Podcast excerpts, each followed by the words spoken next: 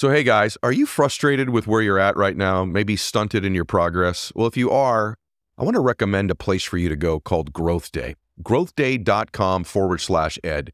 It is the number one personal development app on the planet. It's got all kinds of high performance techniques in there, courses, accountability, journaling, live speeches from some of the top influencers in the world, including me. It's an overall environment to change your life. Growthday.com forward slash ed. When you need mealtime inspiration, it's worth shopping Kroger, where you'll find over 30,000 mouthwatering choices that excite your inner foodie. And no matter what tasty choice you make, you'll enjoy our everyday low prices, plus extra ways to save, like digital coupons worth over $600 each week. You can also save up to $1 off per gallon at the pump with fuel points. More savings and more inspiring flavors make shopping Kroger worth it every time. Kroger, fresh for everyone. Fuel restrictions apply. Another day is here, and you're ready for it. What to wear? Check. Breakfast, lunch, and dinner? Check. Planning for what's next and how to save for it? That's where Bank of America can help. For your financial to-dos, Bank of America has experts ready to help get you closer to your goals. Get started at one of our local financial centers or 24-7 in our mobile banking app. Find a location near you at bankofamerica.com slash talk to us. What would you like the power to do? Mobile banking requires downloading the app and is only available for select devices. Message and data rates may apply. Bank of America and a member FDIC.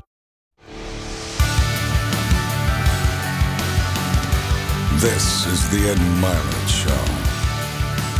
All right, welcome back to the show, everybody. Well, today is going to be amazing because, I don't know, outside of my family, maybe my favorite human is sitting right across the table from me here today.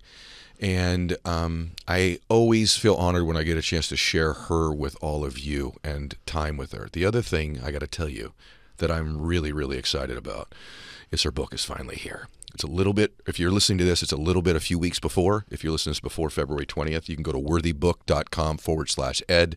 If you would like to be coached by me and this lady, all you have to do is go get her book at worthybook.com forward slash ed. Now, let me properly introduce her because I'm sure you're all thrilled that she's my great friend.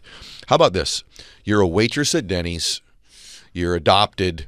All of your life, you've struggled with whether or not you are worthy enough to do anything in your life, and you find yourself many, many years later exiting your company for over $1 billion. I want you to picture that. You've grown up your entire life as an adopted little girl, wondering whether or not you're worthy enough and you find yourself Sunday later building an amazing family and exiting your company for over a billion dollars. And oh, by the way, then becoming the first ever female CEO of L'Oreal.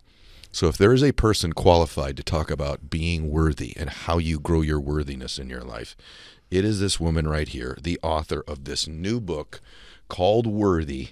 How to believe you are enough and transform your life. Simple steps, life changing results from someone who knows how to do that in a huge way. Jamie Kern Lima, welcome back to the show. And I love you. You're gonna make me cry. I love you. My lashes off before we even start. I'm excited. I am. I'm on fire. I cannot believe this is coming out. Me We've been too. waiting so long. Finally. And um, and th- I just want to say thank you off the top, uh, just for the human being you are in the world, and you. outside of my family, one of my favorite people in the world. So Mm-hmm. Thank you. this is gonna be fire. Anyone listening, let's go. I have to It's tell you, good this, episode. Mm. I got to tell you, this book's incredible, you guys. And I am biased because I love this woman. Sorry, getting emotional already. And I very deeply believe in her. But I got to tell you, I believe in this book, and I believe what's in this book. Now, I thought I knew you, which we're going to get to in a minute. There's some stuff in this book. Oh my gosh, there's things I did not know about young Jamie that we're going to get into. But let's set the stage first, okay? Because there's some statistics early in the book that like blew my mind, particularly as it applied to women, but men aren't real far behind either. Give us some of the data on this really, you talk about an epidemic. Mm-hmm. You know, Lack of feeling worthy in someone's life it's at epidemic levels right now. I think the Yes. digital age has even made it even worse, probably, particularly for women. But give us some of the data on why this matters so much. Yeah, men and women. And I think, um, you know, right now, for anyone listening, if you could be crushing it, hitting career goals, doing everything right, have six pack abs, whatever it is for you. But if deep down inside you still feel like you're not enough, Yes. It will affect every single area of your life. And so, like right now, as we're speaking live, 80% of women don't believe they're enough. 75% of female executives deal with imposter syndrome. 91% of girls and women don't love their bodies.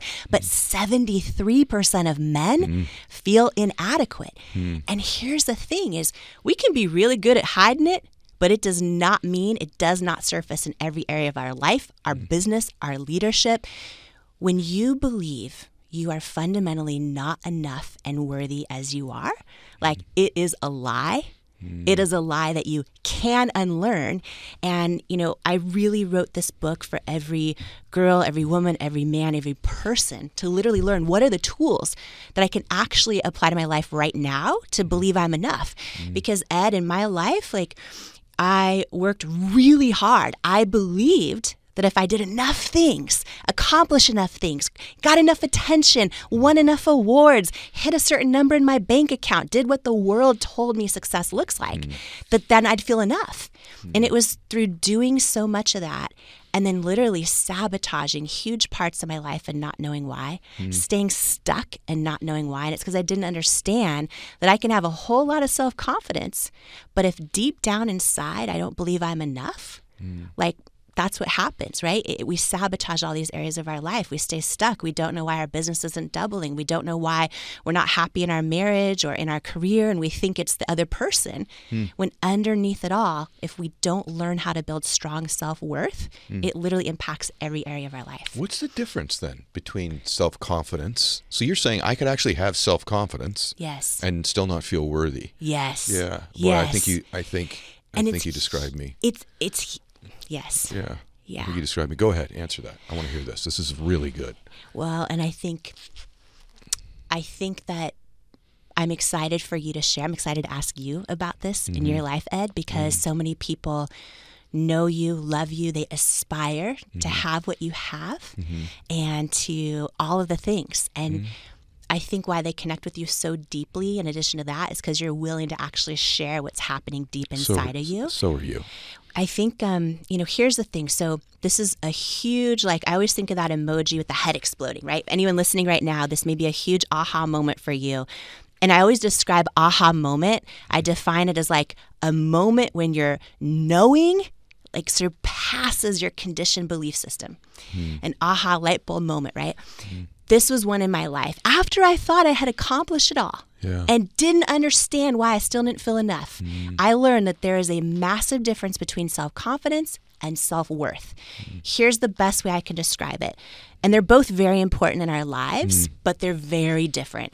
Self confidence, while it's an internal trait, it's based so much on what's happening around us externally. It's how we assess our own skills and abilities, how we feel we're, you know, stacking up against other people, our willingness to try and go for it. Um, if we keep the promises we make to ourselves, uh, uh, how much of the world's definition of success that we feel we have, right? There's all the studies that show the boxer who wins the fight is automatically 30% more confident, right? Yeah. Confidence rises and falls. It's mm. fragile, it's volatile, it fluctuates. Mm. But self worth is actually the deep internal knowing that you are worthy of love and belonging exactly as you are, mm. not as you're achieving. Not as you're winning or losing, not as you're, you know, anything else going on on the outside, but exactly as you are. And the kind of the way I compare them is like, you know, self confidence is your assessment and your abilities as a person. Mm. As a person, mm. self worth is your belief in your value as a mm. person. Uh, Jamie, I got to tell you, I, I, when you were writing the book the whole time. By the way, Yeah. Jamie came on the show. But I don't know, like a year ago, and I had excerpts from the book, and I kept telling you how incredible it was. It's different reading the whole book. It, it affected me much differently. And by the way, I want to be very clear. This book is not for women. It's for humans. Yeah. And it hit me differently. I think even I've conflated self confidence with worth.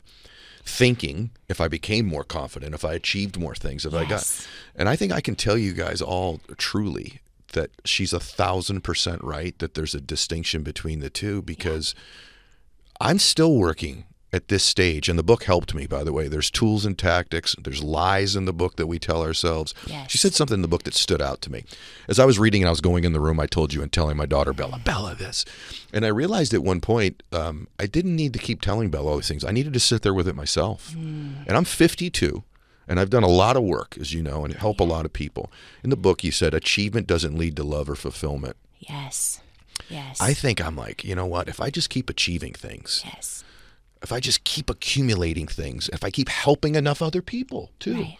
if I just help enough other people, it's a very different thing than worth. Confidence and achievement is very different than worth. What about you? I'm curious. Do you still struggle with any of this? As kind of the expert who's written the book. Yeah. And yeah. every day and it is a Mm. lifelong journey mm. but learning how to build my self-worth for mm. the first time in my life i'm feeling fulfilled. Good. for the first time. And and i want to share something you just said is so so so important mm. because so many of us believe this lie. We don't know it's a lie but we believe like think think everyone you know with us right now and mm-hmm. everyone listening and watching this right now think about has there been something in your life a big goal or a dream where you thought when i finally get that thing then i'm going to be happy then i'm going to be fulfilled then i'm going to be enough. And maybe mm-hmm. it's you know a certain number in the bank account or mm-hmm. a, a certain job title or when your company hits a threshold or when you get married and have kids or the six pack ab whatever it is. and then you finally got the thing. Maybe it took you years to get it. You finally got it.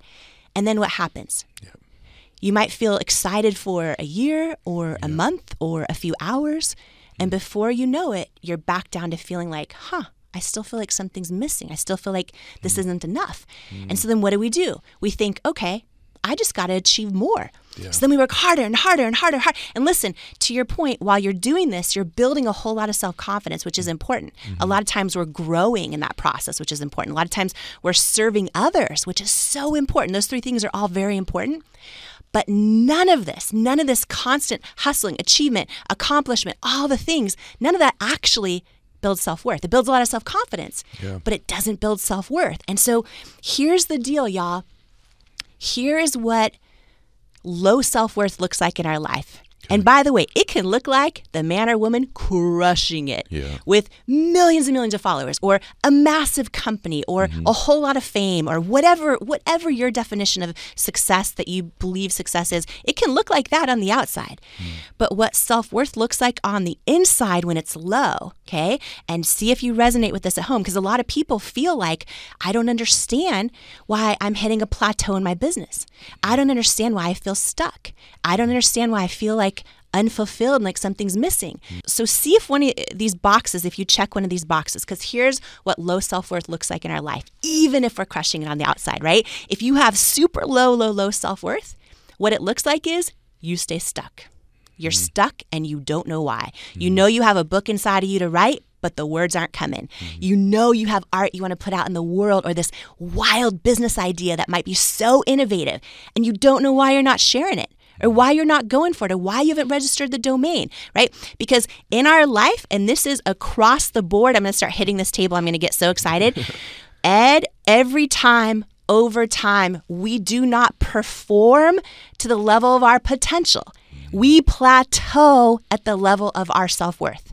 And this is in your career, your dreams, your hopes, your ambitions, your relationships, mm. all of it, right? I talk about this a lot in, in Worthy in the book where I say, like, we don't rise to what we believe is possible.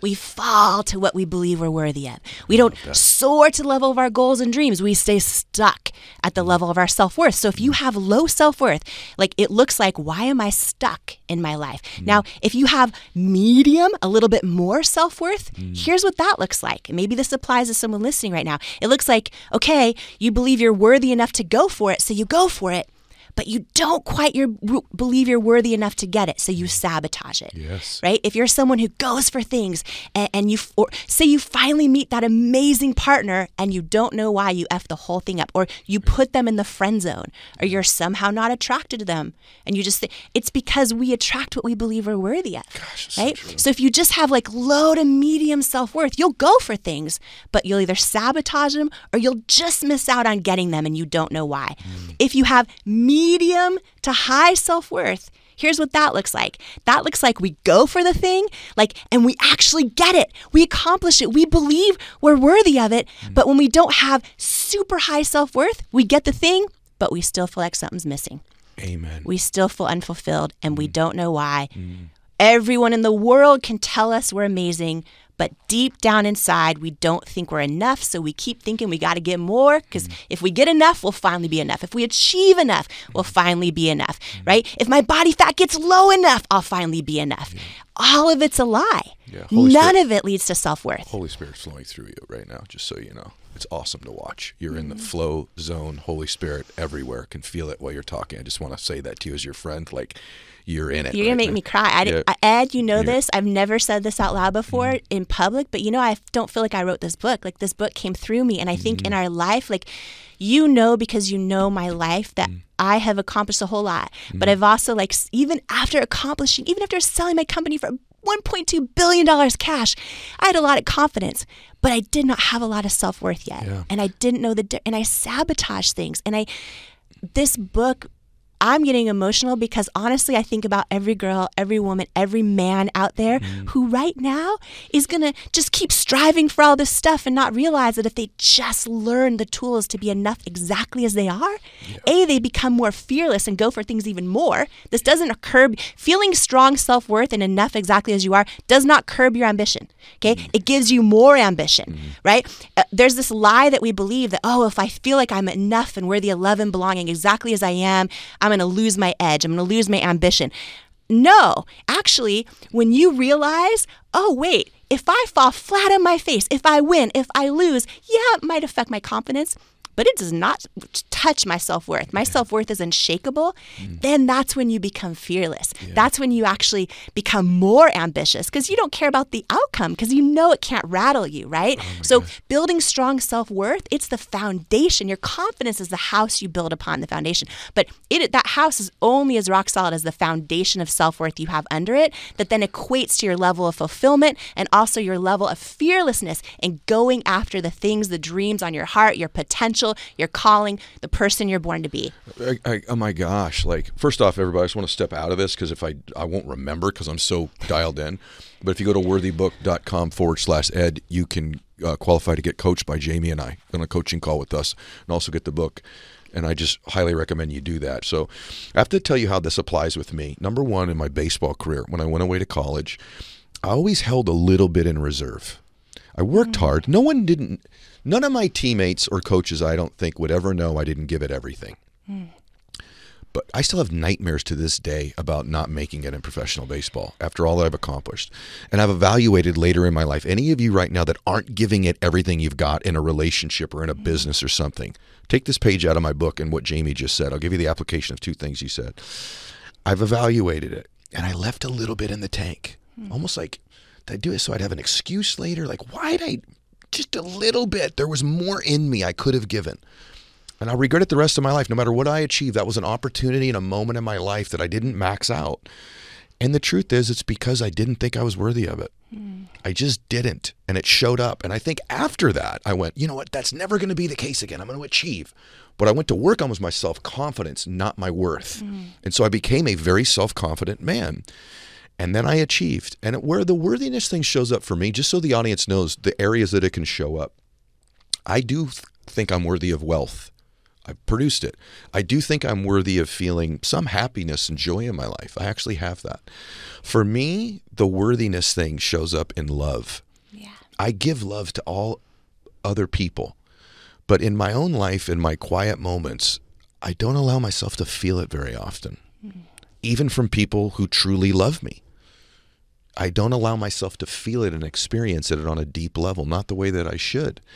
And my evaluation in reading your work just this last week again was like, that's because I don't think I'm worthy of it. Hmm. And so I won't allow myself to feel that. I'll give it. But that area of my life, feeling loved, I think just because of the way I was raised or whatever it is, I just don't feel like I'm worthy of it. And yet, when I read the book, I learned tools on how to begin to change that. So I want to tell you that it profoundly affected me, someone that you know very, very well. But did that show up for you too, the love part of it? Because obviously you produced a lot of wealth, Yeah. a lot of wealth, a lot of success, a lot of notoriety. but it was the love part in my life, like just feeling loved that I never allowed myself and still don't most of the time to experience. That's where it shows up for me. And I know, obviously, I won't call this out here, but I know also when that can look like keeping friends in our life that don't love us back the way we love them, that don't show up for us. right. You and I both have done that. Yeah. Um, also, I, I just want to say this that, you know, a lot of your audience might know these parts of your stories from your book, The Power of One More, from other areas.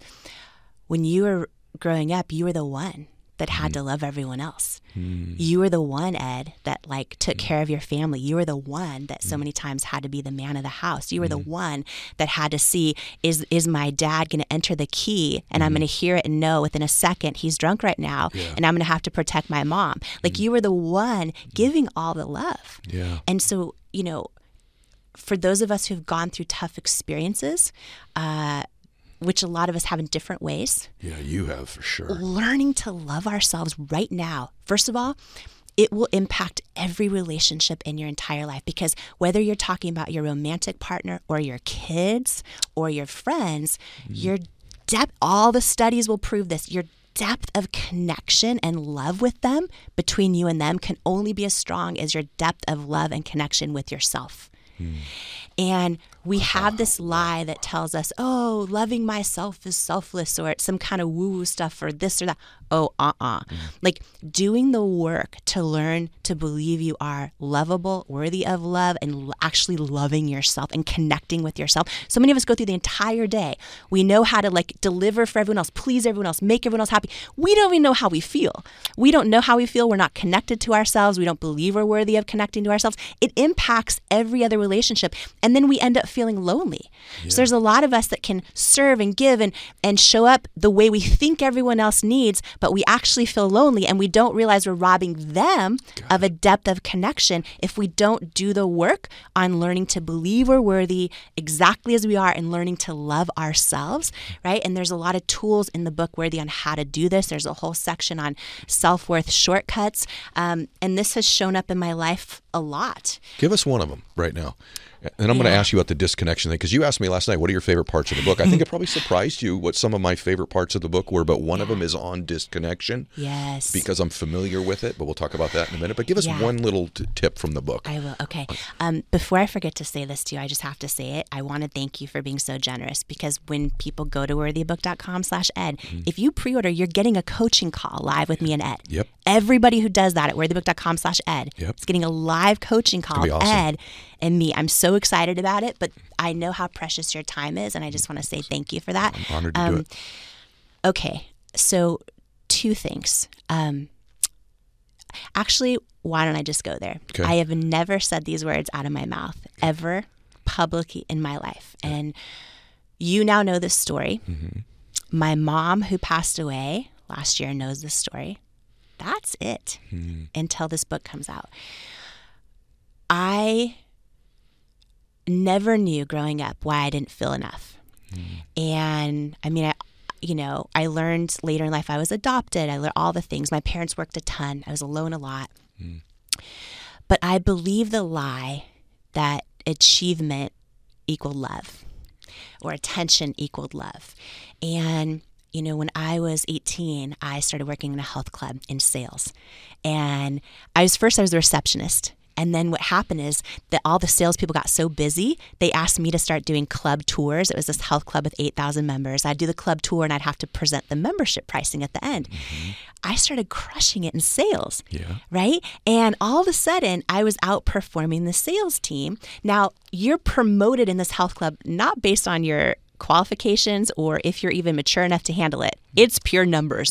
Yep. all they care about is who's making the most money. So I get promoted to sales, into sales. Mm. And then I start crushing it in the sales team and I get promoted to assistant manager, eventually manager all the people reporting into me are like twice my age and they're people that have been selling their whole career Here we go, you guys. You're believe this. i there's one guy in particular Yeah. who ed hmm. let me just it's i'm gonna be embarrassed saying this out loud in front of you great. okay he was the first guy in my life where i was like he is so hot by the way he's double my age Okay. He's double my age and he's dating a number of women. And he literally looks like like an A-list celebrity to me. Mm-hmm. I'll never forget one moment. I'm standing there at the front desk closing another sale, like recording it. He walks by, and you know that moment when someone holds eye contact with you Yep. and you know mm-hmm. that moment just shifted and you're no longer just friends. In this case, I was his boss. Mm, you were his boss when he's twice and your he's age. twice my age. And also, I knew he was dating half of the other. I mean, he was dating so many women. At the time, I had a lot of confidence. I was crushing sales. My numbers Mm. were top every week, right? Mm. But I did not have a lot of self worth. Mm. And we started dating. I like fell in love. I mean, I mm. was in love. And I eventually said, like, let's just be exclusive. And he's like, no, hmm. no. and I was hmm. like, okay, I had to decide in that moment hmm. do I want to love him and betray myself? And I chose to. And I, because again, I, we're talking about careers, business, all the way self worth it can impact your relationships. It can impact every area of your life. And I literally, like, I mean, was just crushed every week over and over and over and over and stayed in that relationship. And eventually I decided to leave and move off to college. So now uh, we break up. Uh, I go off to college and I'm waitressing at Denny's. I get a job waitressing at Denny's. These are the words I have never shared. So, hey guys, as you know, I've partnered up with my good friend Brendon Burchard, who's created the greatest personal development system that has ever been designed called Growth Day. There's everything from journaling to accountability programs, live messages every Monday from myself and other influencers. There's an opportunity for you to, to get courses that would cost thousands of dollars completely for free. It's incredible. Go to growthday.com forward slash ed and check it out. Hey guys, if you need to hire, you need Indeed. You know, in all of my businesses, and I've been blessed to have several of them, I've used Indeed now for a number of years. And the main reason I do it is, I, if you're like me, I don't want to waste a bunch of time interviewing people that aren't qualified for the positions that I have. It's one of the hardest jobs in the world, right?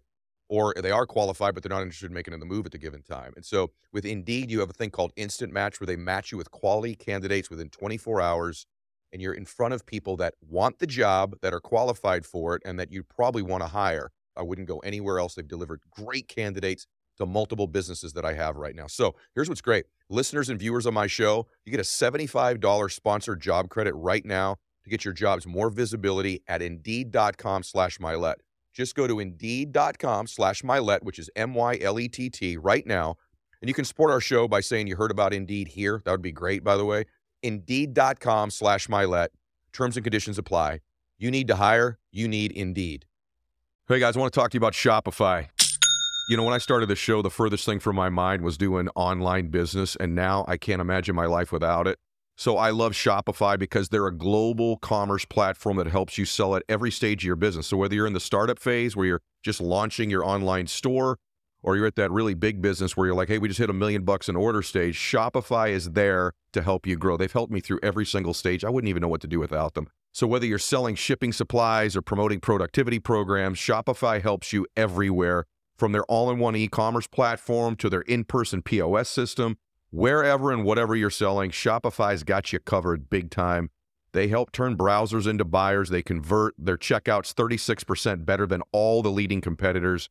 And I've used them for everything I do online. So every single thing you see that I market online, Shopify is somehow involved. I wouldn't even know what to do without them. Sign up for a $1 per month trial period at shopify.com slash mylett, all lowercase. Go to shopify.com slash mylett now to grow your business no matter what stage you're in. Shopify.com slash mylett. Okay, you guys, uh, can I just say before you share them? This is what, it's okay. I'm emotional for you. This is where you're really helping people. There's there's millions of girls, especially, that need to hear the story you just told and the one you're about to. And I know they're hard, but this is this is the real work. This is not I sold my company for a billion dollars and Yeah. here's how I did it. This is the real stuff right here. So There's so going. much in this book, and this book is not my story. This book is 20 plus tools on building unshakable Mm-hmm. self worth. Um, but I weave some stories in here I've never shared before because it qualifies you, Jamie. This qualifies you. and and and um, go ahead. You said because. Well, you know, I almost took these stories out I know you so did. many Yeah, times. you told I me you were thinking about. it. I didn't know what they were until I read it. But yeah, well, I- thank I- God you didn't. I just kept remembering the intention of this book. It is not about me. Like for mm. anybody listening to us right now who feels like their past mm-hmm. and their their failures and their mistakes and the people they've hurt and the things that they feel like as you would say disqualify them from their mm. dreams, right? Mm-hmm. Like so many people feel that way and they're staying here thinking, "Oh, I failed so many times, that means I'm a failure." They let it mm. take root at an identity level. I've been rejected so many times, I'm a reject. Or I've made so many mistakes and bad decisions, I'm a mistake. Mm-hmm. And that is a lie. It is a lie that impacts our self worth. It's a mm. lie that you can unlearn. Mm. Uh, but here's here's the problem. I was at a moment in my life. I'm waitressing at Denny's. I have big dreams on my heart, and I start to miss the fact that I'm crushing numbers every week, and that mm-hmm. I'm having all of this sales success and all this attention and this money. Mm-hmm. And I'm like, huh, okay. I'm waitressing at Denny's, busting my butt, hoping that someone throws a few dimes on the table because I'm in a college town where everyone has no money. And here's what happened, Ed, and this is for everybody listening when we have low self worth, even when we don't realize it, we get confused about a few things in life that are key. Mm-hmm. We get confused when we do not feel we are enough as we are. Attention starts looking like love external significance starts looking like success. Validation from others starts looking like worthiness. And I was missing all of those things that I thought were love and worthiness. And the way it manifested in my life is I drove to the biggest city. I've never shared this before. I drove to the biggest city about an hour and a half away. Uh, drove to, didn't even know what I was going to do, frankly. I was just like, you know, uh, stopped at an adult entertainment club, also known as a strip club, walked inside, saw all of these waitresses in these black pants and white shirts, and then all of these dancers not wearing anything. uh, I remember the first time I walked in, there was like 30 or so patrons, men sitting in the audience, and I talked to a waitress there. And she told me like she makes a few hundred bucks a shift selling sodas. They didn't even have alcohol there, selling mm-hmm. sodas. Uh, and I literally applied for a job and got hired that day in the strip club. And I would waitress all week at Denny's and I'd drive up there on the weekends and then I'd mm-hmm. waitress in the strip club.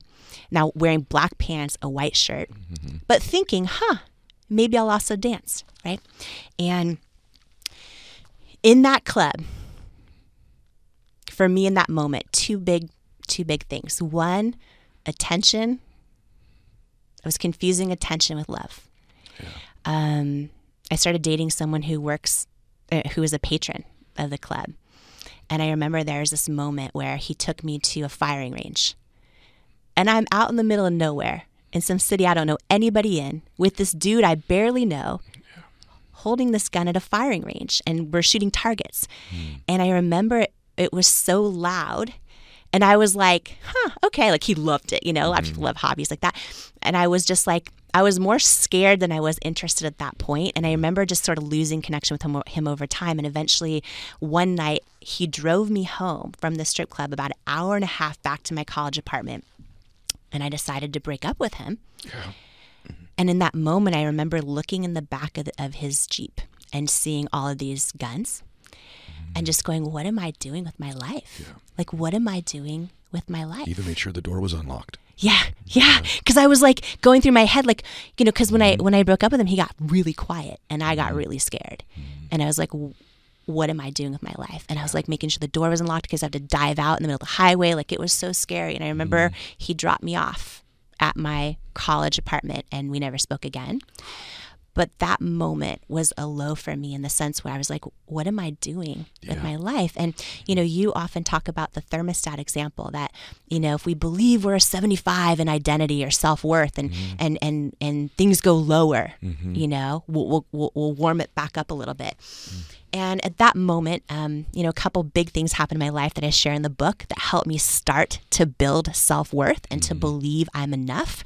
Uh, but but here's what I want to say: there's a lot of things like this and others that I share in the book because I could have gone, okay, no one in my family has ever gone to college or I've done these kind of things or hung out with these kind of people. I talk in the book about getting arrested for the first time and dating a guy who stole cars all the time and 14 like years old. yeah, and what it was like to be booked into juvie and just like all of these things where I could have said to myself like, "Oh, you know, all the things I've done that are bad means I'm bad. And that's one of the biggest lies we are so tempted to tell ourselves. Mm. All the things in my past that I'm embarrassed of, or ashamed of, or mortified of, or the mistakes I made, or whatever it might be, mm-hmm. mean I'm a mistake. And it's a lie. And it's, we attach these labels to ourselves. I have a whole chapter in, in Worthy called Labels and how we believe these labels that someone else has said about us or that we've stuck on ourselves, we believe they're permanent. And we let them take root, but they're not. They're like post it notes with that light adhesive. You can peel them right off, mm-hmm. right? And, and I go through how to do that. But I could have doubted myself out of my own destiny, right? A lot of people if they Google my story, you won't find any of this. What you find is, oh, you know, Denny's waitress builds billion dollar That's right. company. She's on the Forbes list. She taught a class with Oprah this year. You see all that. And you and you might think like, oh, things like that happen to other people, not mm-hmm. people who have made so many mistakes like I have, or not people who have been through what I've been through, or and and I just I finally decided to keep some of the stuff in the book because this book is not about me. It's for every single person who has some self doubt to destroy and a destiny to fulfill. Mm-hmm. And here's the thing I want to say too, Ed, about this is I believe every person listening, I believe our steps are ordered. I believe our lives are divinely orchestrated. And let me tell you something right now. When I built IT Cosmetics, when we have millions and millions and millions of paying customers in the US and built this whole movement, like it was not an accident I worked in a strip club. It wasn't an accident I waitressed at Denny's. It mm. wasn't an accident that I was selling in the health club and understood what it's like to love someone else at the expense of loving myself. Mm. I believe because what I learned that the, my friends who work with me in the strip club in the adult entertainment club, my friends there are the same as my friends sitting next to me in my college classes, as the professors teaching, as as the people waitressing with me at Denny's, as the the now fellow CEOs and fellow billionaires I know, right? Mm-hmm. They're they're the same at our core. We all want to know we're enough, mm-hmm. that we're worthy of love and belonging. Every one of us, we're the same. I've never been more proud of you. The reason I'm just sitting here watching you is like when I read it, I was proud of you, but to see you talk about it, it's even another level to have to verbalize it, I think. And I just hope everyone gains some measure of hope. Um, you know, that who would have pictured this girl who's working at the the the fitness club dating a guy basically double her age and you're going to go don't worry someday young lady you're going to reach millions of people on stages and inspire them to change your life. Mm. And then fast forward a little bit and you're with this dude you meet in a strip club that you're working at and just you know you're not treating yourself betraying yourself to use your words earlier and say don't worry young lady someday you're going to sell your company for over a billion dollars. I just hope all of you gain some hope from this and that if you have somebody in your life who's currently making a mistake or not living true to their integrity or their character send them this interview hmm. S- have them go get the book have them go to worthybook.com forward slash ed have them go there and hear this story because it's one thing denny's waitress to exiting for a billion dollars. How inspiring. She must be perfect. Hmm. She just worked hard as a waitress. No, there's some mess in there. And your mess does not disqualify you. And I think the other reason it's so powerful, Rory said this first on the show, and you and I talk about it a lot too, but you're most qualified to help the person or people you used to be. If you used to be so perfect, who are you here to help? Yeah. But all of you just realize that this woman who's built this remarkable life, she's literally one of the most admired women currently living on earth. She is one of the most admired women, one of the most admired people on the planet right now. She's the person in my life outside of family that I admire the most, right? To think that at some point she was dating some dude double her age, working in a gym, getting attention, letting him date other women, that she would see the other women he was dating. It wasn't like he was hiding it. Then she goes to work at a strip club. And before that, she was arrested at 14 years old. This is not perfect little Jamie that everybody thinks they know. This is someone who's a flawed human being who's worked on her worthiness and has the pathway to do it in her life. One of the big things you've done, Bella, my daughter, wants to get into, I think, to my financial company. And I said this to her before I read your work, and that's why I was running in. I want to talk about this topic because when you already don't feel worthy and then you get rejected, mm. oh mm. wow, right? And you've dealt with so much rejection in your life. You've had, you've always had some body image issues Yes. in your life. And when Bella got decided she wanted to do fun, she got her license and she said, "Daddy, I'm going to be great. I'm in sales. I can motivate." And I said, "My biggest concern, Bella."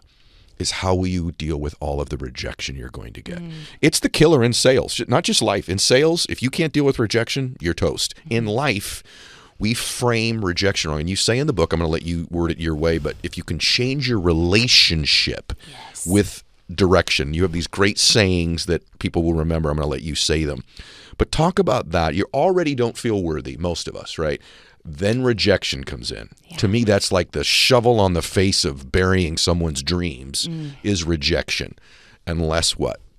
So yeah, rejection. So I'm like so emotional. Yeah, me I'm so emotional. Me too. Rejection. Oh my gosh. Yeah. In the book in Worthy, I go into like 20 tactical tools you can apply to your life right now to Mm-hmm. build self worth. And and and chapter two, that was almost it's it, it- it's so tactical. It was its own book. Yeah. It was its own book, and I didn't want to wait two more years for it to come out. So it's literally now a chapter in Worthy called "When You Change Your Relationship with Rejection, You Change Your Entire Life." And I go deep in a framework in it called the four R's, uh, uh, and and this is life changing because as you know, everything in life is just the meaning we attach to it, right? It's the story we tell ourselves about. it. It's the meaning we attach to it. It is possible, and I know because I've done it. As you mentioned, like I went years. A lot of people see the success of IT Cosmetics, but the first three years, hundreds and hundreds and hundreds of rejections. Everyone telling me that this wasn't going to make it, saying no, they didn't want me in their stores. Like we almost went bankrupt a number of times. We didn't pay ourselves for over three years. I mean, and most of us give up after one rejection or 20 rejections, right? I've done a lot of things wrong in building that business, but one of the things I did right was I learned how to change my relationship with rejection and become fearless over it. So, mm. really quick, do you want me to take everyone through the, this framework? Okay, mm-hmm. because you could do this with Ed and I right now live. So, mm-hmm. let me just start with this question, and, and I want you to answer it honestly, okay? Uh, honestly, when you when I when I say imagine yourself getting rejected or f- you failing at something, what is the first thought you have when you get rejected or you fail at something? And be really honest. Sometimes we don't we think it, we don't even realize we're thinking it. Mm-hmm. What's that first thought you have mm-hmm. when you get rejected or you fail? For me, most of my life, it's like, yep, there's proof I'm not enough. Yeah. Proof again, I'm not enough. What has it mm. been for you, Ed? I'd want to hide. I want to hide. Yep. I'd want to hide. I wanna Yeah, hide. I want to hide. You know, when I ask, you know, I've asked small groups this question, and oh my gosh, the things people say just at home to know you're not alone. A lot of people are like, oh, yep, I'm stupid. I shouldn't have even tried. What was I mm-hmm. even thinking? I'm a mm-hmm. loser. I don't have what it takes. I'm unqualified, right?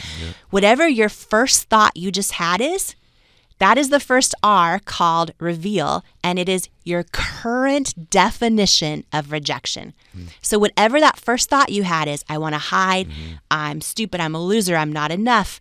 That is your current definition of rejection. That is the meaning you assign to rejection. And now here's the thing as human beings, we are wired to avoid pain at all costs, right?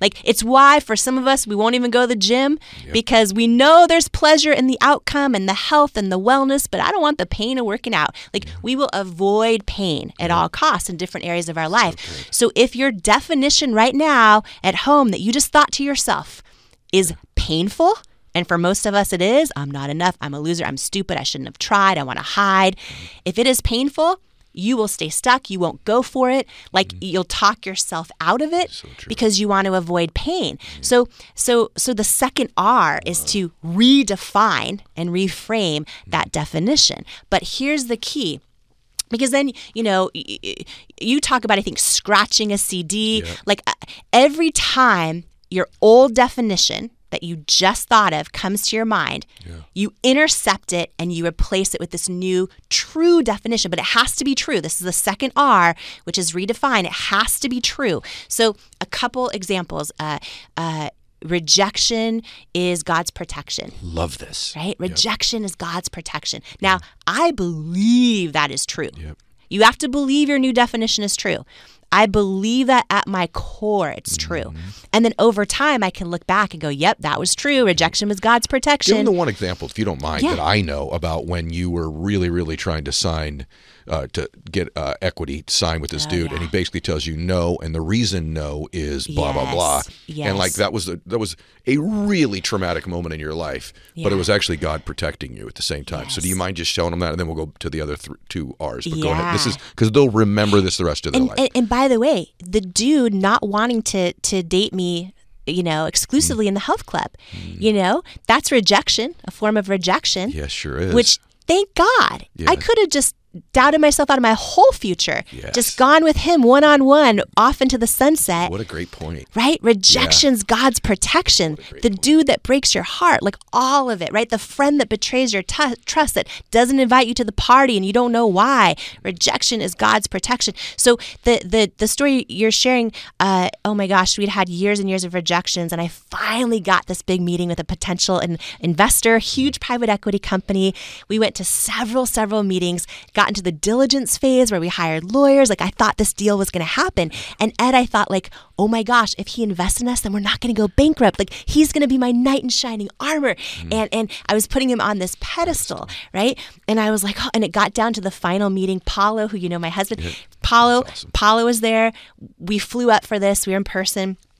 I just thought it was going to change my life, and it did, just in a different way. uh, but it came down to the, the end of the meeting, and this this head investor was there, a very famous private equity company. Um, his whole team was there; they were awesome. And at the end, he says to me, uh, "You should be so proud. Like this is a great product. Congratulations, uh, but it's a no. We're going to pass on investing in IT Cosmetics." And I was just like okay, can you tell me why? Because feedback is usually a gift. Um, mm-hmm. And he got really quiet and he says to me, Do you want me to be really honest with you? And I was like, Yes, please. Mm. And I remember like my heart beating in my ears mm. because I was like, Why is he not sharing this with me? And I remember the moment his mouth started moving and he says, I just don't think women will buy makeup from someone who looks like you with your body and your weight. And two things, like in that moment, I never actually got angry at him, but I remember this lifetime of body doubt and self doubt. Like, f- so it felt like I was staring my own fear mm-hmm. um, straight in the eye. But when he said that, I remember this feeling like in in my gut, and I can feel it like it was yesterday. That said, he's wrong. Like I mm. felt it in my gut, mm. right? And two things. When I look back at that moment, like that feeling, that intuition, that knowing was so strong that said he's wrong, mm-hmm. even though I couldn't prove it. Like I was not selling much. We were barely in business. I had been getting rejections for years. Mm-hmm. But when he said those words to me, like, I just don't think women will buy makeup from someone who looks like you with your body and your weight. And that feeling, like what I know, and I can look back at that moment, is that like this dude gave me a no, but God gave me a knowing, like that knowing, right? And so two things happen. Um, I didn't hear from him again for six years. Now I went out in my car and cried that day, but I didn't hear from him for six more years. Um, and when those thoughts replayed in my mind, you know, when someone says something hurtful to us, we can let it take root in our identity. We can let it think that we're not enough and we need to change who we are.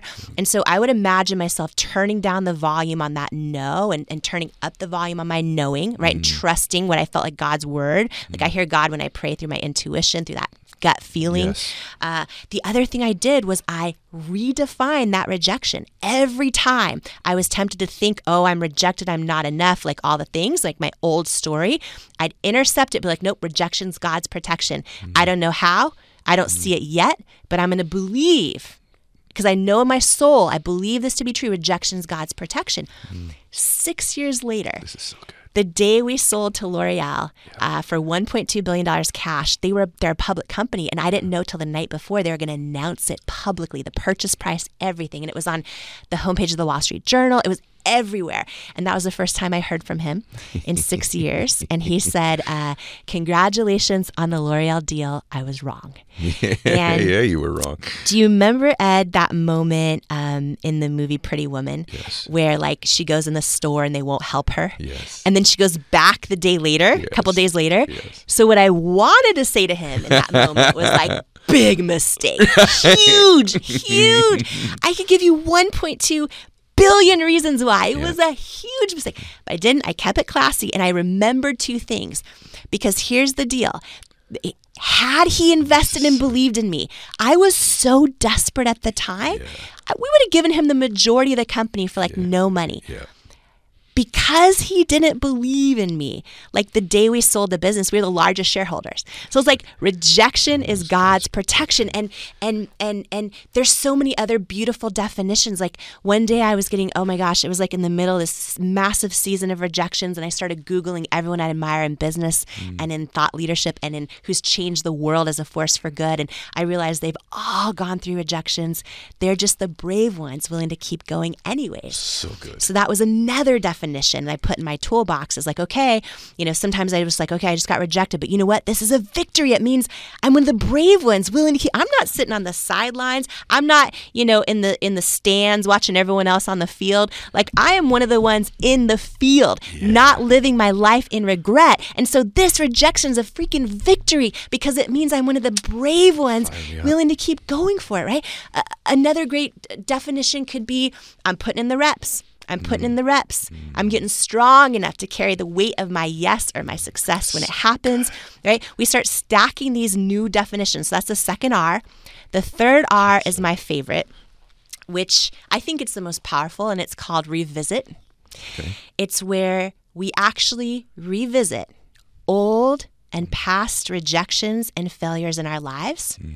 Pay attention to what definition have I given those and let me redefine those. Very good. And one you and I have talked about a couple times together that I think is just so powerful. And for anyone listening who has had someone betray their trust, had the rug pulled out from under them, has someone who does not see their value or love them like they need to be loved. When I revisit rejections often, I will literally here's how I define them most my favorite way to define them. I will, I will literally imagine God saying to me like oh no, you weren't rejected. Like I hid your value from them because they're not assigned to your destiny.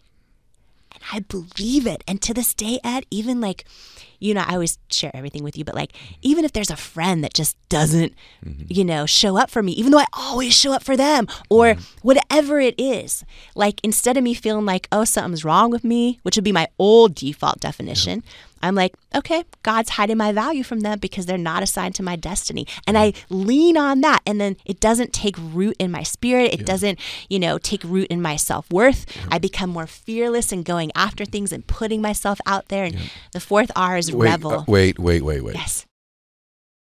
So, hey guys, you know when I love technology and a great idea revolutionizes an old industry.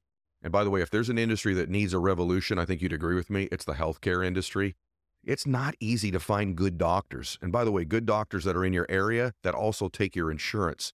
And that's why I love ZocDoc. They are revolutionizing the healthcare industry and the way you get access to doctors. ZocDoc, by the way, is Z O C D O C. Here's who they are. ZocDoc is a free app and website where you can search and compare highly rated in network doctors near you and instantly book appointments with them online.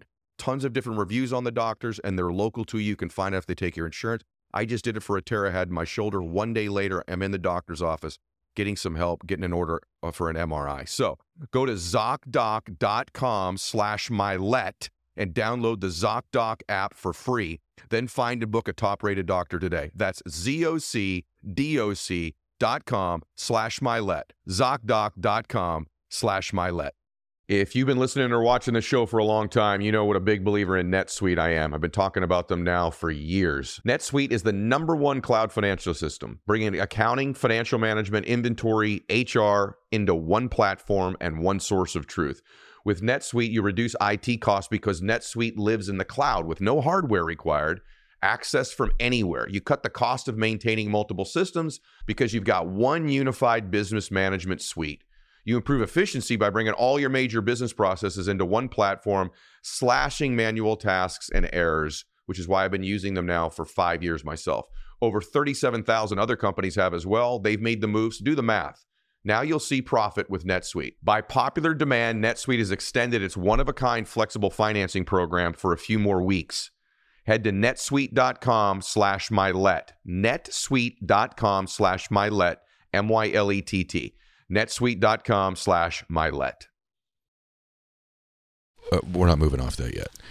the, imagine what your life would be like if you adopted or adapted to that belief that she just shared with you. She says so many brilliant things, but we need to slow down on that. I want you to imagine if you really believe that when you were rejected, God was telling you, I'm not revealing your value to them because they're not assigned to your destiny. Imagine how differently you would feel when someone's broken up with you, or doesn't ask you out, or doesn't buy from you, or doesn't join your company, or doesn't do anything that you would like them to do. Yes. That God is hiding your value from them, didn't reveal your value to them because they're not assigned to your destiny. And by the way, I can tell you at 52 years old, having had a little bit of success in my life, and you've had a bunch of success younger than I have, that is actually 100% true. Yeah. You would not be, a, you're not adopting a belief system that's false there. It's a 100% true, which is why podcasting and books are so profound because you can learn from people that are further down the road from you and deduce these lessons. I don't know that there is a more powerful lesson somebody could learn than what you just said. Right there, a million. I could give you story after story in my own life where my value was just simply being hidden not being revealed because they weren't assigned to my destiny. Like I, everyone should write that down. Should Yes. remember that makes me emotional. My voice cracks when I say it because there may there may literally be because inside that belief system is there's a God, and that you're being guided. And my favorite chapter of the book's on faith, but we'll talk about that later. But also that that belief system that He is always working in your favor, even in the moments where it feels most like He isn't with you. He was most with you in those moments when you feel alone, you feel abandoned. So I love that. Yes. Fourth is Fourth is revel in the fact that you are now fearless hmm. about rejection and failure. And I'm telling you, I can sit here right now and you ask me if self worth is still a challenge. And I'm like, yeah, I'm a lifelong student. Every day I have to apply the tools in this book to believe mm. I'm worthy of walking in the room, to mm. believe I'm worthy of, you know, you being one of my best friends, to believe I'm worthy of all of it. I have mm. to. So I'm a lifelong student. But what I will say I've mastered is I'm pretty freaking fearless when it comes to rejection, failure, bring it. Like it does not faze me one bit. And I still deal with it every day. Like all the time. We Mm-hmm. all do in little little ways, big ways, small ways. You just don't see people posting about it on social. Mm-hmm. You know, everything looks great, but then behind the scenes, like a lot of people struggling with self worth, a lot of people not understanding how to become fearless about rejection, how to change their relationship with it. So, Yeah. yeah, I'm you know so what you say in the book it. that helped me, and I think will help a lot of people right now too, is she goes through these different lies Yes. in the book. And I'll tell you, I bought into. I'm, we'll go through two of them because I want them to get the book, but I want to go through two of the lies that affected me. And here's what mine was for a big majority of my life, and it's literally verbatim out of the book. Lie that we tell ourselves is, "I have nothing special to offer," mm. and even like everyone's telling me, you got to write another book. You got to write another book. You got to write another book, right? And you you are one of the main people going, you got to write this book, and I know what it is because we've talked about it. And I still here I am revisiting that lie. That's not that special. I don't have anything special to offer. I watch other people do a speech or a podcast or something, and I'm like, now that's good. I don't have anything special to offer. I really still believe that lie most often in my life. And I know people at whatever level they are at in life have bought into this. There's nothing special about me. And one of the reasons, one of the ways they prove that there's nothing special they have to offer is their past. They're like, up until now, I've not done anything special. So there's nothing special that I have to offer. And they use sort of their past as a reference point to dictate their future. Would you agree with that? And then what would you say to that lie? Because I think that's a biggie. I think most people listen to this that are driving right now are nodding or riding on the treadmill, running on the treadmill. They're like, yeah, that's me. I don't think I have a whole lot special to offer. Yeah. Uh, I think you're exactly right that they think because they haven't felt it in the past, right? It's part of why I share so much about my past. Mm-hmm. Right. It's I don't good. want anyone thinking that their past or where they come from determines where they're going. Uh, so, yeah, I go into the lies that lead to self doubt uh, and how to unlearn those lies and and how to embrace and ignite the truths that that wake up worthiness. And that lie about I've got nothing special to offer it is okay first of all if you are one of the brave ones, right, willing to actually show up as who you authentically are, just you being who you are is special.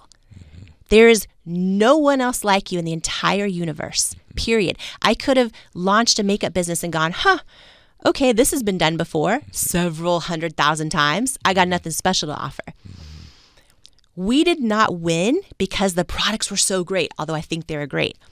We won because I was brave enough to launch this thing authentic to who I am, which by definition, every single person driving their car, running on the treadmill, whatever you're doing right now in your life, if you are willing to be who you authentically are, you are by definition special right then and there. If you are willing to launch your business mm-hmm. as who you authentically are, you have something special to offer. There has never been another you before. There is never going to be another you, right? The way God made you, not just unique fingerprints, unique tongue print, unique iris of your eyes. There's no one else that has your actual heartbeat rhythm, right? When you look at the science behind it, there's no one else that has had your life experiences. There's no one else that has your thoughts, your emotions, or sees art and beauty the way that you do. If you are one of the brave ones, willing to do something authentically, it is indisputable that you have something special to offer. It's indisputable, right?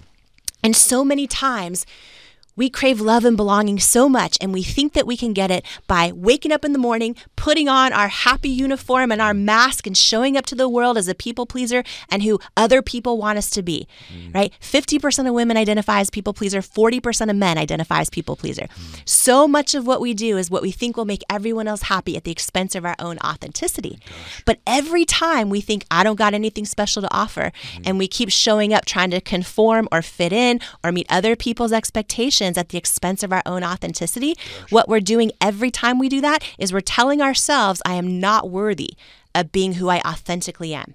And slowly but surely, it chips away at our self worth. So, one of the things you can do in your life right now to unlearn the lie, I've got nothing special to offer, first of all, it is again indisputable mm-hmm. when you show up authentically. You can't even dispute it. Do you have something special to offer. And I don't care if you're launching a business that thousands of other people have done and you've been telling yourself the lie, oh, it's already been done before a million times, or oh, you know, other people have something special to offer in their book or on stage, but I don't. Like it's all a lie. It's all a lie, right? And, and and step one today is literally just going, wait a minute do you see you who who look who am i how do i feel what do i want? Mm-hmm. What do i mean? Mm-hmm. Like who am i how do i feel who am i authentically? Mm-hmm. And actually show up that way. Yeah. and and and and try it today in a conversation with someone. Yes. like say what you really mean. Say how you really feel. When they say how are you? It's like oh i'm good. How you? Uh-uh. Say how you really feel. Do you really see them and do you really see yourself? Yeah. right? And and, and you know, there's a whole chapter in the book uh, uh, called uh, "You're Not Crazy, You're Just First. Uh, because here's the thing: we tell ourselves this lie because we all crave love and belonging. We tell ourselves, "I've just got to fit in and and and and and and morph into who others expect me to be, so I can get love and belonging." And all we end up doing is feeling alone, more lonely than ever, and more disconnected than ever. What if you're, by the way, what if the fact that this belief that you have that I have nothing special to offer, what if it could possibly be, by the way, and you are special because you're the only person with all those personalities and emotions and experiences, Jamie said, but here's a place to look. You want a place to look to know what you have special to offer? In your insecurities, in your trauma, in mistakes you've made, Yes. in your past. I think oftentimes that that special thing you have to offer is hidden in pain. Yes. Is hidden in mistakes you've made, is hidden in rejection that you've experienced. You know what your special thing might be to offer? The fact that you believe you have nothing special to offer is Mm. special and you could help people that you know Rory said like we said before that you're most qualified to help the person you used to be. I'm going to say it again. The fact that you believe that about yourself, probably that special thing is hidden as some sort of pain or insecurity or trauma that you have. So you are special. Here's the other one and you just said it. You just like it's almost like you're reading my mind of what I want to ask you about. I've believed this lie, and I think it is more prominent with women though. But I, I believe it. Lie in the book that she references. I should only be seen when I'm happy. Mm. And I think that's that mask thing. They should only see me on my A game. You just said it. How are you doing today? I'm good. I should only be seen when I'm good. I want to make other people happy, so I have to project that I'm happy all of the time. And I think that puts a pressure on people. It immediately makes you believe you have to be fake or inauthentic Yes. when you believe that. Or you do what I just said earlier I'll just hide. Yes. I'll just hide. And I think a lot of us introverts, I, I like if I can't be on and be happy, then I shouldn't be seen. yes. And I think we all suffer from this. This there's a depth to this book. I'm telling you that if you let your heart and mind open, how do how does this apply for me? Because even that lie, I'm like, I don't. And then I thought, no, that's a hundred percent me. I'm only seen when I'm on. I'm only seen when I'm happy. So tell us about that lie. Yeah. Um, and I remember the first time I ever saw you not on and not happy. And I just felt so freaking grateful that you trust, like that. I just felt such a depth of connection with you. And here's the thing. Uh, 75% of men and women, you look at the study, 75% of us will hide our true emotions and just show up when we can deliver some kind of positive news, positive emotion, put on a happy face. We have this huge juxtaposition happening where we have tragedy and horrible things happening everywhere. And then, like, we have signs everywhere saying good vibes only, you know? And we feel like, okay, unless I'm positive and happy and all the things, which, by the way, I believe we can control a lot of the way we feel often, right? I believe we can do a lot to control our state and everything else. But, you know, Glennon Doyle once said, like, being human isn't about feeling happy, it's about feeling everything. And if we want the depth of connection with other people and ourself, we have to be willing to show up as we are. Yes. Otherwise, again, every time, you know, uh, we think like, oh, I'm not going to call my friend until I have something good to say. I don't want to bring them down with my problems or oh, I you know all of these things and what we do is is is we doubt ourselves out of uh, into disconnection from people, from ourselves, right? And every time that we show up inauthentically just trying to be positive and that's not how we feel, right? And we, we're really trying to be someone other than who we are, we're telling ourselves we are unworthy as we are. No kidding. And here's the thing like, it is so important to be able to feel worthy of being sad or of saying, you know what, I feel insecure right now. Or mm-hmm. you know what, I'm kind of bummed out today. Mm-hmm. Or and, and to feel like someone else can hold space for that. Like you're worthy of someone else holding space for that, mm-hmm. right? Like and that you deserve someone showing up for you in that way. It's really a fundamental self-worth issue. Can I say something to all the women listening? Can I give you some insight into your man and how it'll apply to him oftentimes? By the way, I- I'm not real big on any either of you like gender specific advice. Yeah. But I will tell you if you have a man in your life who's struggling with this, he's he more than likely has been raised to believe that if he shows fear or sadness or that he's down or worried or has anxiety that he's being weak. And so he only shows up strong. Might not be happy. Maybe it's strong. He only shows up. How's everything going? Everything's okay. And they keep things inside. And if you have a man in your life who does that regularly, like me, who's done it for years and years and years, you have a man who is stacking in his life pain. It's going to come out in other ways.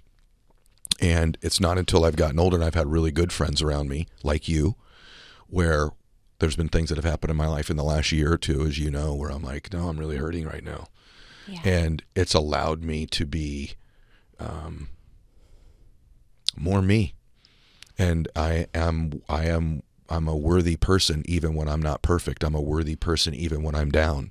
I don't I'm, I don't have to be strong all of the time. And I know this applies to women as well, being happy and being strong, but it does apply in your man's life, believe me. Men have a real problem, real challenge being willing to say I'm down right now. Yeah. I'm down. I'm hurting right now.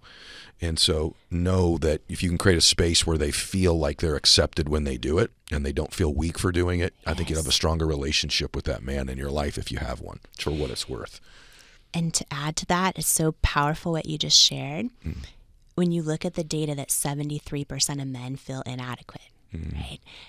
So many men are so good at hiding it. But mm. here's the thing when you create a safe space for mm-hmm. a man in your life to share those things, what is so critical is that you do not let yourself go to the believing that same lie he did, mm-hmm. which is somehow that's inadequate to feel those things. Yeah.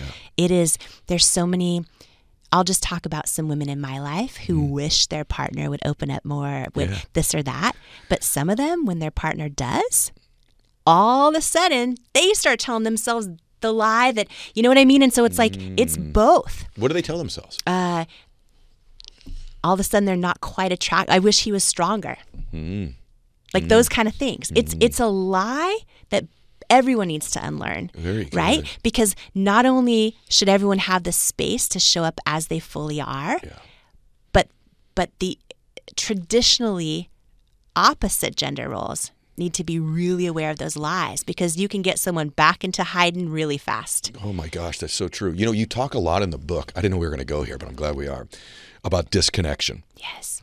It's a great story. I'll let you read the book, guys, about a fire uh, at a hotel that she was in that really hit me. It's actually one of my favorite parts of the book. But this uh, relationship we have with becoming disconnected. And one of the real ways in a loving relationship, in a marital one or a boyfriend girlfriend or same sex relationship, that you become disconnected is by not being willing to say, I'm down, I'm hurting. It's a form of disconnection because you're really lying to one another. Yeah. You're disconnecting. Actually, what I'm feeling right now is some anxiety. I'm feeling some worry. I'm scared. I'm scared right now. And when you don't share vulnerably and authentically like that, you're creating a level of disconnection because there's no real authentic emotions and feelings being shared with one another. And that's why a lot of relationships suffer. One of them's trying to stay really, really strong. The other one's trying to, you know, put on the happy face all the time. And no one's really sharing and showing up as they really are. And I think that's the symptom of the disease that they don't feel worthy. Yep. And that's why this work is so profound. so profound and and and what I'll say to that too, I think the most just staggering and profound form of disconnection is us disassociating from ourselves where we don't even know how we feel. We're not even paying attention to who we really are, what we really feel. So then we're showing up in relationships and and it's not even that we're intentionally sometimes not sharing it. Mm. We're just disassociating from ourselves, right? And and and I, Yes. won't, I won't share the whole fire story, but in the middle of a life threatening emergency, mm. I just remember dis- normally I take on everyone's energy around me, like uh, kind of like as an empath. And it was mm. one of the times I remember literally being in such a mode where I disassociated from everything, was in mm. full survival mode mm. to get out of this hotel fire alive somehow. And I realized, oh my gosh, in hindsight, everyone had handled the fire differently. Some people froze, some people panicked, others were screaming, running up and down the hallways. I just remember completely disassociating from everything, including my own body, and just being in full survival mode. And while that helped me in a fire and helped me find this like scaffolding to climb down the side of the building, it does not help me in life. Like mm. for me, and maybe a lot of people can relate to this, like numbing or disassociating can come in so many forms. For some people, it's substances or mm-hmm. whatever, shopping or, you know, gambling. It could be whatever, different addictions. For me, it's always, almost always come in either food or work addiction and mm-hmm. busyness. Me too. Seeking the truth never gets old. Introducing June's Journey, the free to play mobile game that will immerse you in a thrilling murder mystery. Join June Parker as she uncovers hidden objects and clues to solve her sister's death in a beautifully illustrated world set in the roaring 20s. With new chapters added every week, the excitement never ends. Download June's Journey now on your Android or iOS device or play on PC through Facebook Games. Work addiction and busyness for so many of us we see it as a badge of honor But often it's just a form of numbing that disassociates and disconnects you from you. And mm. when we are mm, mm, when we are disconnected and disassociated from ourselves in that way, how do you think we're showing up in our relationships? Why do you think we feel so lonely? And Ed, I just want to share something with you because Wow, wow, wow, right there. Yeah, go ahead. so many of us don't feel seen, we don't feel heard, we don't feel loved, but we don't realize that so often the root of that is we don't see or love ourselves. And I'll never forget like in the book I go in there's a whole chapter on do you see you? And in that chapter there's five self-worth shortcuts where I go into like literally tactical things you can do in your life right now. Some might seem silly some might seem really profound but things you could do in your life right now to, to actually connect with yourself. Mm-hmm. Because we live in a world where, where busyness is rewarded where we're disassociated all the time where we're people pleasing everyone else at the expense of our own soul right? Where we're just trying to strive to get what the world defines success as. We're showing it for everyone else and we don't even know. Like we're disconnected and disassociated from ourselves. And we crave each one of us so deeply to be seen like so deeply and i just want to share that i remember your talk show mm-hmm. and i remember and i watched every single episode Thank you. of your season. And anyone listening who who watches Ed's interviews, listens to Ed's interviews, or has seen the talk show, any of that, you see people. Mm-hmm. And you see God in mm-hmm. people. Mm-hmm. You see God's creation in people. I do. And when I've watched people sit in front of you, whether it's in this interview chair or in your talk show seat, and it could be someone that has committed tons of crimes, had massive amounts of failure in their lives, struggling to get by, got problems they don't know how to solve, mm-hmm. or someone with tremendous success. You can see their their armor come down mm. from the way you see them Thank you. and how you see God in them. Mm-hmm. And what I wonder, and I know you know what I'm talking about, I know where you're going. how you see them. But what I wonder is if you ever look at yourself in the mirror, Ed Mylett, mm-hmm. into your own eyes, mm-hmm. literally. When's the last time? I'm just going to ask you this.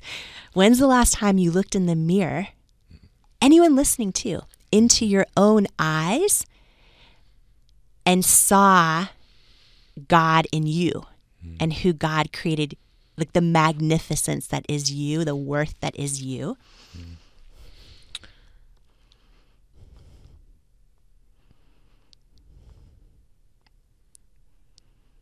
Long time ago. You get me upset. Too long ago. Too long ago.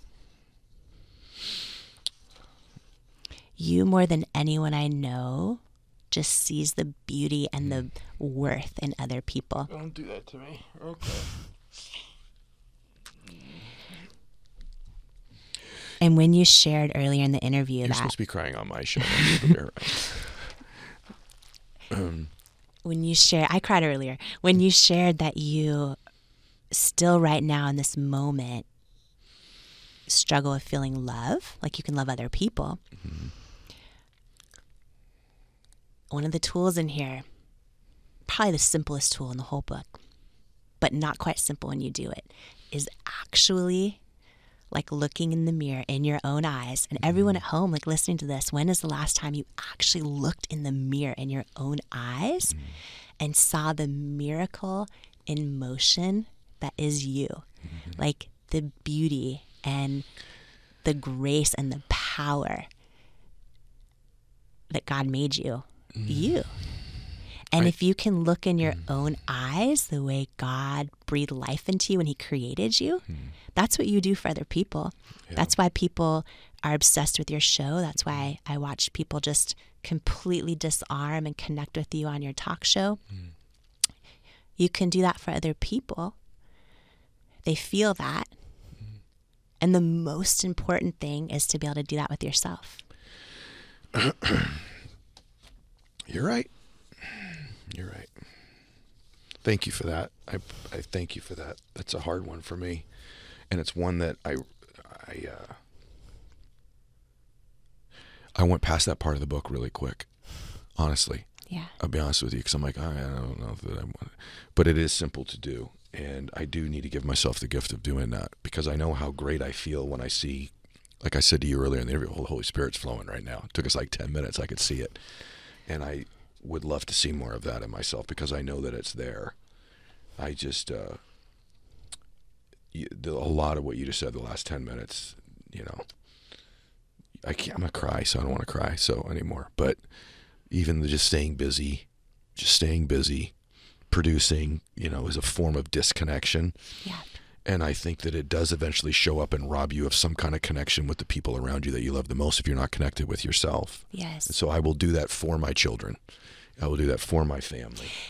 Can I add to this? I talk Mm-hmm. in the book about a book you're writing that I cannot freaking wait for. um, I know it's going to be a while before it's out, but you talk about let me tell you about you. Mm-hmm. And something you've done with your daughter, your son, Mm-hmm. like you're so good at telling other people about them. So are you, by the way. But thank you. I, I, you are too. You see that in me because you're great at it. I would love, if you want to know what I want for Christmas or my birthday this year, both, I want Ed Mylett to look in the mirror I'll do it for you. and tell Ed about Ed. I'll do that for you. I really will. I promise you that I will do that. I'll probably do it tonight because I'm getting emotional. So that means I'm supposed to do something. I will do that. I'll do it tonight. You don't have to wait till then. Um, thank you for that gift for me. Now that everybody's listening to our friendship conversation, Well, Um, I want to reiterate too, Ed, because you're talking about busyness and everything else. Like, this is not about curbing ambition at all. It is about like I hustle harder right now Mm-hmm. Oh, you sure do. than I've ever in my life. I can attest to that. She's hustling. I work so hard. Yes. I freaking I feel like I'm not even close to scratching the surface on my potential to impact the world. Yes. Like I'm fired up every day. The Yep. difference is now that I've learned how to build self-worth, like I'm actually enjoying it. Yeah. Instead of constantly feeling like it's never enough and. I'm never enough. And so I just want to reiterate that and and uh, and also I'm disassociating into busyness less and I'm actually feeling it Good. more. You know, so these aren't these tools like I, I, believe this to my core. If you feel like you have so much more potential in your business and in your goals and ambitions and everything else, and you don't know why you're not crushing it, like, here's the thing, y'all. You want to double your business, double your self worth. Like, you want to double your success, double your self worth. You want to double your net worth, double your self worth. Like, it is the one thing that changes everything. And if you go get worthy right here, guys, you go get this book. You've made huge strides towards doing that. That if you don't have this book, you're going to be behind on doing it. And so it's not only, you know, doing all these things in the mirror, it's getting this book because it's loaded with strategies. Go get worthy. Let me ask you one more question and I want to talk last. Just we'll finish up with um, this has been so good. Like every time you and I are together, we have amazing conversations, but I like when we record them for the benefit of other people. And this is the best of the three that we've done. And we've done two incredible interviews before, but this is the best, and uh, and easily the best. And so at the end, we'll we'll re-mention our, our ability people to get coached by us. There's a part of the book that stood out to me, and I knew a little bit of this story before because you had shared it with me prior. But I there's two things that stood out to me in the book that are subtle. One is in the very beginning of the book, you say, When was the first time? Do you remember the first time in school where you knew the answer to a question, but you didn't raise your hand?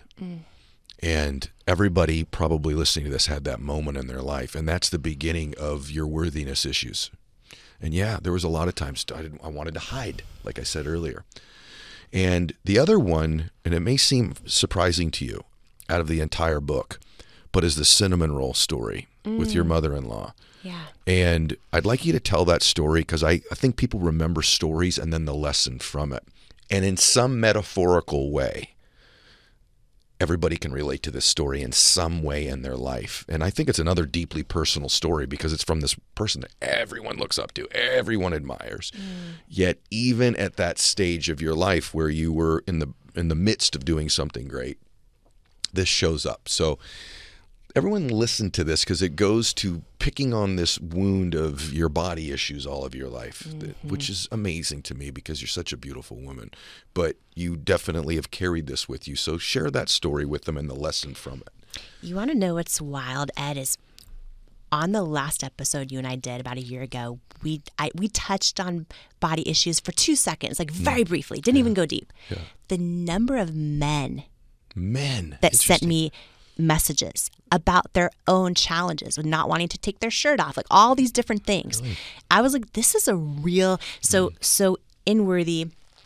There's two chapters. One is not about your weight at all, but it is called uh, the lie. My weight determines my worth. So good. It's called Don't Wait on Your Weight. Yes.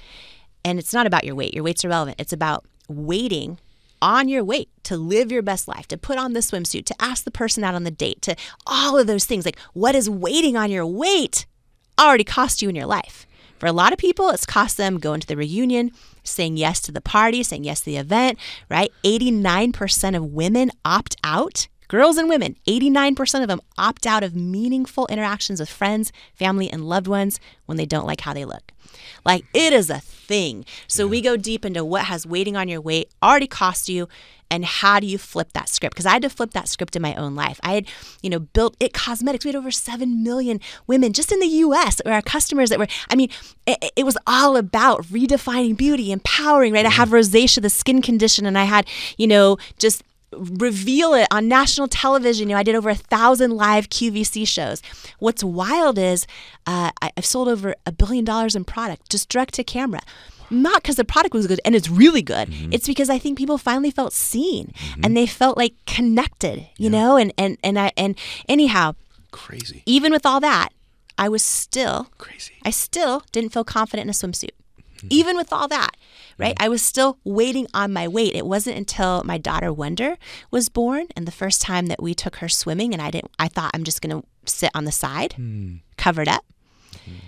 And I was like, what has this already cost me in my life? Mm. And let me just make this not about me for a minute. Let me go shake my cellulite with pride and jiggle it with joy and like mm. show my daughter. Because if I'm hiding on the sidelines, I'm telling her she's not worthy in her own skin. Mm. You know, if I'm hiding on the sidelines, I'm telling other people they should too. I'm like, mm. no, no, no, I can't make this about me. And that was the moment I decided to flip the script and realize what does this already cost me.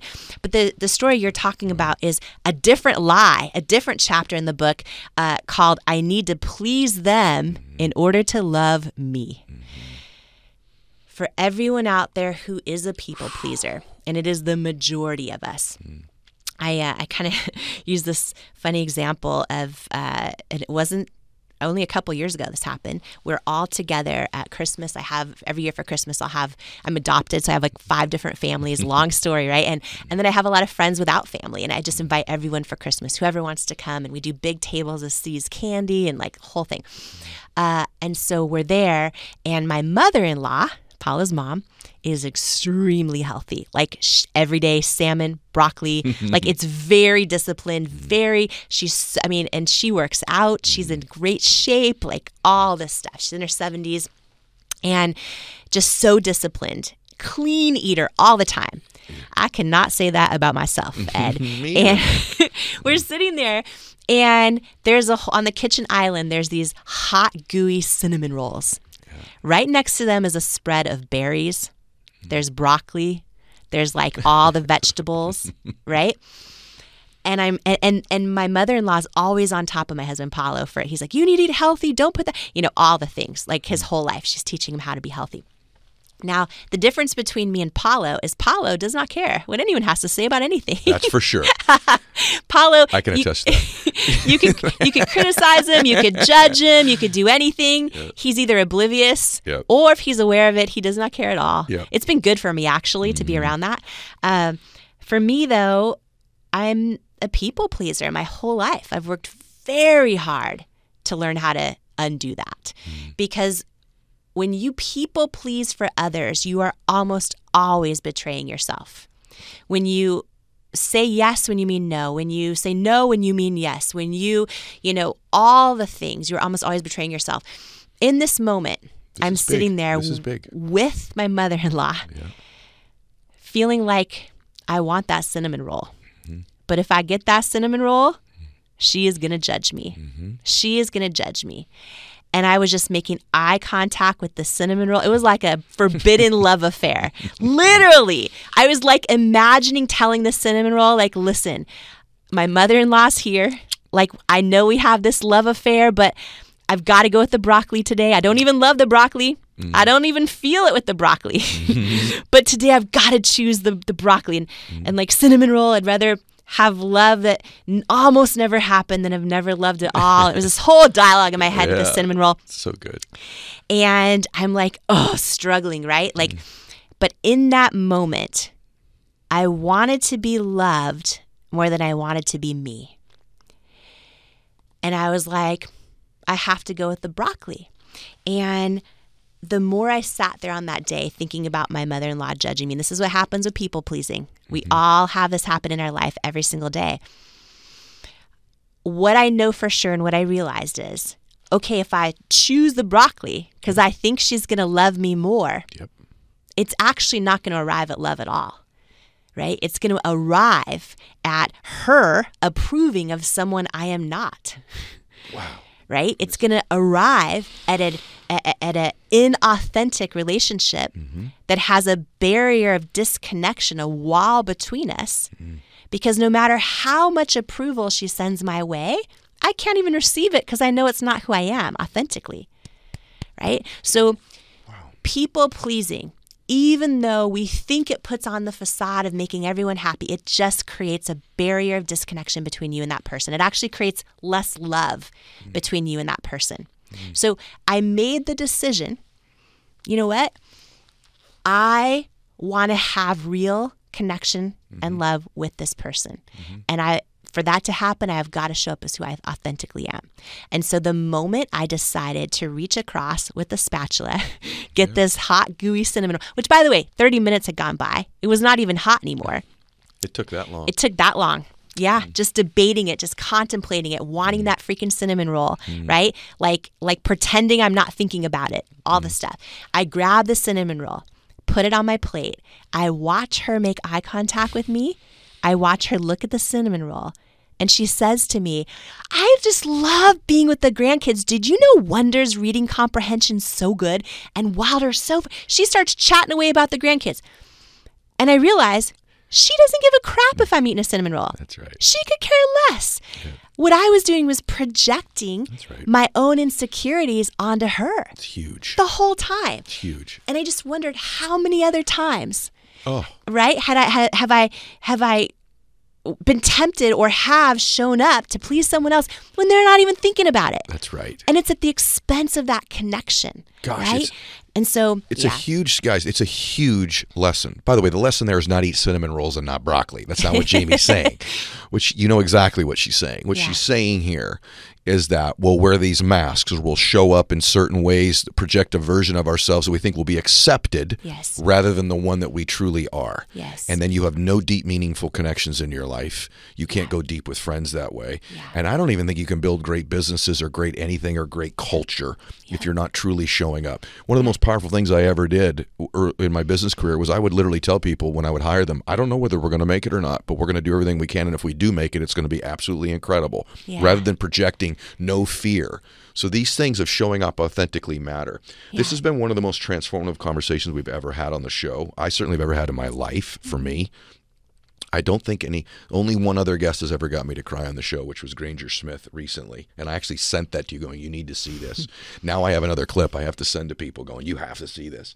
But let me ask you this last. And by the way, everybody, make sure if you want to get coached by Jamie and I and you want to get the book, you go to worthybook.com forward slash ed right now.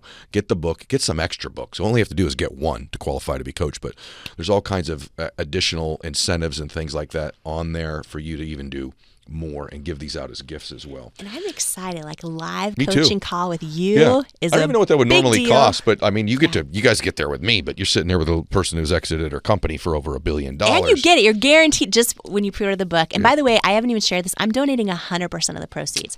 100% of the proceeds. Like this is for me. And I sell nothing on my site. Like Mm. right. There's this is there's no upsells here. This is a labor of love yeah. and belief. Yeah, this is like I feel like my life's greatest work, my life's mission. And you were sharing earlier, like you know, your best position to serve the person you one you once were.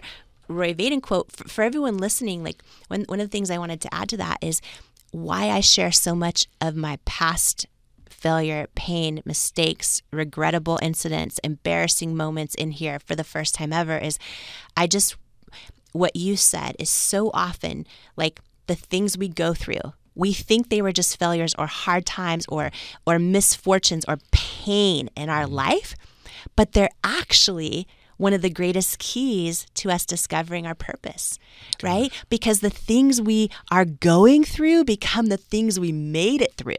And once we've made it through those things, we we now have the power to help someone else make it through. And so many people think, "Oh, I got to find my purpose in my job or my purpose in or uh, and I don't know what my purpose is." And you hit it on the head.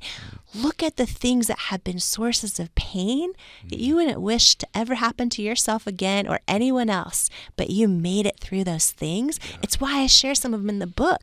It's like you made it through them, and then look, you can find your deepest sense of purpose in this life when you help other people make it through. And the things we make it through manifest in so many different ways. Like when I'm, you know, uh, doing over a thousand live shows on QVC, the reason the numbers were so good wasn't the product, is that I I see and understand people and I care.